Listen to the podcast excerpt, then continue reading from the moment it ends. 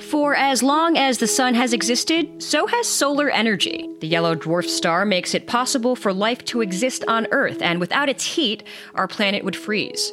And even though it's over 90 million miles away, its gravitational pull keeps our planet in orbit. Hacking into the sun's energy with scientific precision, solar power innovations allow us to absorb light from the sun and transform it into electricity.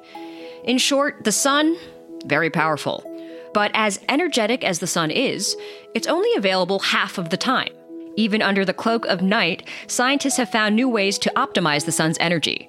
From solar water to solar powered cars and anti solar panels, researchers are leveraging the sun's infinite potential and building a more efficient future of solar energy.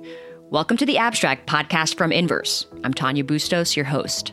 Our first story takes a closer look at the sun's powerful magnetic forces.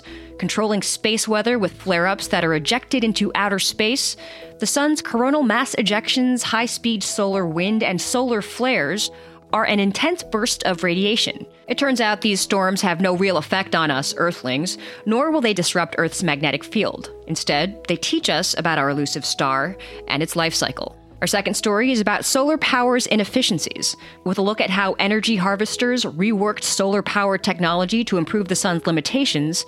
Anti solar energy picks up where daytime solar panels leave off, and may one day be the future of sustainable energy. This is The Abstract, a look at the latest scientific discoveries and technology innovations from the reporters at Inverse.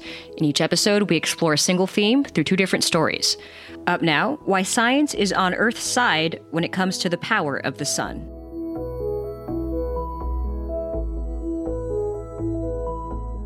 The sun. Ah, the sun. Smooth and round and peaceful. It is a source of life on our planet. Except when it suddenly vomits radiation and plasma in random directions. Constantly shooting out streams of charged particles. Sometimes the sun will release coronal mass ejections. It has the capacity to disrupt telecommunications. Solar flares could take a heavy toll on our wired world. Solar flares throw out huge amounts of high energy radiation, which can damage electronics and threaten astronauts in space. The UN is recognizing solar activity as a concern on par with close approaching asteroids. Solar flare? Look out! A solar flare!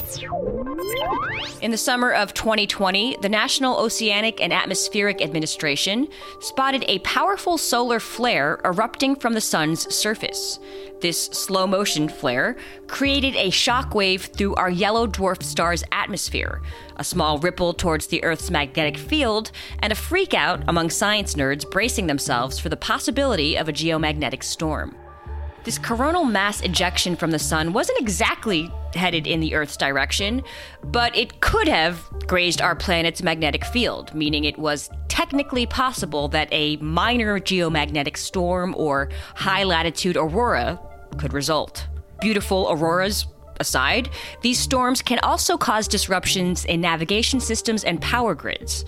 The warning and subsequent Y2K like hysteria begged the ultimate question as to whether these storms can really affect us here on Earth, and how much so. Here to help explain more is Inverse's Passant Rabie. Hey, Passant, welcome back. Thank you. So you wrote about how this was, you know, the solar flare was initially spotted on the Earth's surface in August 2020. It sounded intense enough, you know, enough to perk some people's ears up. But how did the NOAA originally size up what this could mean? So the initial prediction was that this coronal mass ejection would erupt from erupt from the sun, and it wasn't exactly headed towards Earth, but it was going to graze our magnetic field, the magnetic field that surrounds our planet. So that's all it took, basically. This otherwise matter of fact note caused another kind of flare up, right? The internet kind. Was there some kind of geomagnetic storm that wreaked havoc on Earth? I didn't see the havoc, but I missed things in quarantine. There was not. The thing is, these things always sound a lot more dramatic than they actually are. Because uh, the truth of the matter is, uh, they happen all the time. The sun is always constantly emitting these uh, ejections out into space, and some of them do have the occasional chance of passing by Earth, like lightly grazing our magnetic field, but these very rarely have an actual effect on us down here on Earth. And if this did occur, generally, how would or could solar weather disruptions impact us here on Earth? So, what impact it would have if these ejections were to hit Earth would be on the power grids, would be on satellites, would be on orbiting spacecraft, and potentially could affect astronauts perhaps in the on the International Space Station. So these are the types of effects that they would have. Again, so this is all dependent on the magnetic field. The idea that even a small ripple towards the Earth's magnetic field can really impact solar activity in a gnarly way. Why is that? So the sun goes through a periodic cycle every 11 years, and that's uh, it's marked by a shift in the magnetic field where the south and north poles essentially switch spots. And that is marked by some change in activity in in the sun's uh, in the sun's ejections in the sun's coronal ejections. So at the beginning of the uh, of the cycle is when the sun is most active, and then it starts to kind of dwindle down, and then it, it takes place all over again every 11 years. And so scientists know that it has to do with the magnetic field of the sun, but they're still not quite sure of the exact mechanism that takes place and why it takes place every 11 years. That's still kind of a mystery because not all stars follow the same cycle or the same period. So, can we rest a bit more assured? I, I take it I don't need to worry about solar flare ups in general. I mean, the thing is, these flare ups happen all the time. It's just which ones could have an effect on us down here on Earth, and those are very, very rare. Yeah, and the type of effect that they would have is also very minor. So, hopefully, the sun stays that way for a while. Right now, the sun is, is sort of in its its like midlife crisis type of thing. So its activity isn't. I mean, back when the sun was really young, it was a lot more active. So now it's kind of slowed down a little bit but we're still not sure what's going to happen as the sun ages or how it's going to act, what kind of activity will take place on the sun. So we will wait and see, I guess. Good. You could read all there is to read about the rest at inverse.com. Passant, thank you for the peace of mind. Thank you.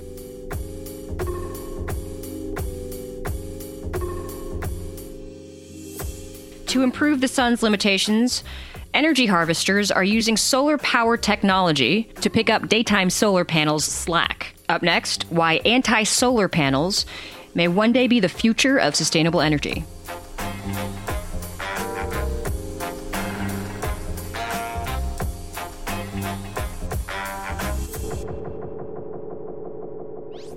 Alternative forms of energy are certainly something that we all looking for. And the crackers on the roof, they're solar panels. This is compost, and this is solar panel. Solar. Solar. The problem is, you can only get so much power on Earth. A joint study demonstrates a way to generate electricity in the dark by use of a thermoelectric generator device. A new solar cell that generates power at night. I use solar panels at my homestead, but one of the downsides of them is that at night they don't provide any power at all. Until now.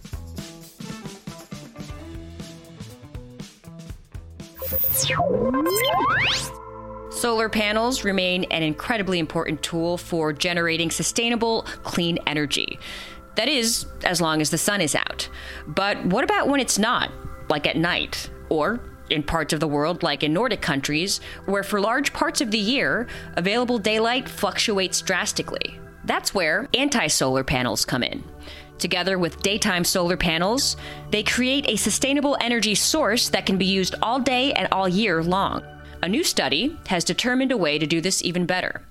In a paper published August 2020 in the journal Optics Express, a team of researchers from Stanford University and the Technion Israel Institute of Technology says it all comes down to the thermoelectric power generator. Something that already exists in solar power technology, it's not living up to its full potential. If optimized, these generators could create a sustainable lighting generation that could provide everyone, including those in developing and rural areas, access to reliable and low cost energy lighting sources. Let's get the full breakdown. Joining us now is Inverse's Sarah Wells. Hey, Sarah. Hi, thank you. Always happy to be here. So, we've come to see that solar panels were really just a first step to the future of sustainable energy. Can you explain a bit more about its limitations and where anti solar panels can really come in and pick up the slack? Yeah, so I think the thinking here is that there's kind of an intrinsic limited time span that you can use a solar panel, aka like when the sun is out, which means that a lot of the time, you know, at night, which is 50% or if not more um, of a full day, there's really not that much energy being harvested. And solar panels are, you know, designed to capture light as it comes in and then store it, but there's also kind of this nagging idea that there's maybe energy that's not being harvested at night that we could try to get access to. Um, so I think that's maybe kind of where part of this idea comes from. And these seem to, they look a lot different than the regular solar panels that we're all used to seeing on roofs at this point. Yeah, so I think anti solar panel here is maybe a little bit of a misnomer because, like you said, they don't really look like a, you know, your typical thin solar panel. These are a little more kind of like just boxy generators basically they're called thermoelectric generators and essentially they kind of have one side at the top that is their quote unquote hot side um, though it's more like ambient air temperature and then they also have a cooler side that in this case is coming from radiative cooling from space so now the focus seems to be more on infrastructure, you know, the infrastructure of these anti solar panels, thermoelectric power generators, in other words. How do these systems work to create energy? Yeah, so as I was mentioning with their kind of cool and hot side, basically what they're doing is they're creating they're converting the temperature difference between these two sides and transforming that into energy that they can then use. As you're kind of i think getting at with kind of the infrastructure of these they are already in existence. And kind of what this study was showing um, in a simulated way is ways that these could be further improved you know more optimized heat flow, for example, to kind of convert that temperature and not lose excess heat uh, to the outside.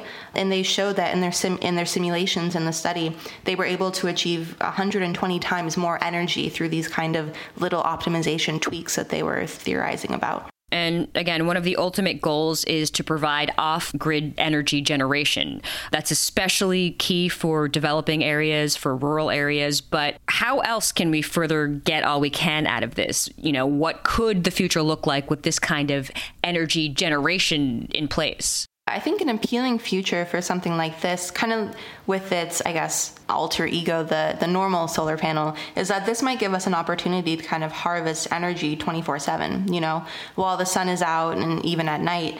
Um, and the researchers are also mentioning that they might be able to harvest during the day as well, and also even harvest excess energy from like car heat waste, for example. So really, kind of just sucking up all this energy that was previously unused and you know making the most out of it. And since it's using this commercially available tech already, would that be a good sign for wider adoption in the nearer future? Yeah, I think it's maybe kind of hard to say at this point because with this study kind of the 120 times greater you know energy consumption that we talked about it is simulated so kind of moving these optimizations into these existing infrastructures i think will be the next step um, and i think that they're definitely improving and they're kind of becoming more accessible and better these technologies but i wouldn't say that they're kind of rivaling solar panels at all at this point. Very good. Sarah Wells, thanks so much. Always.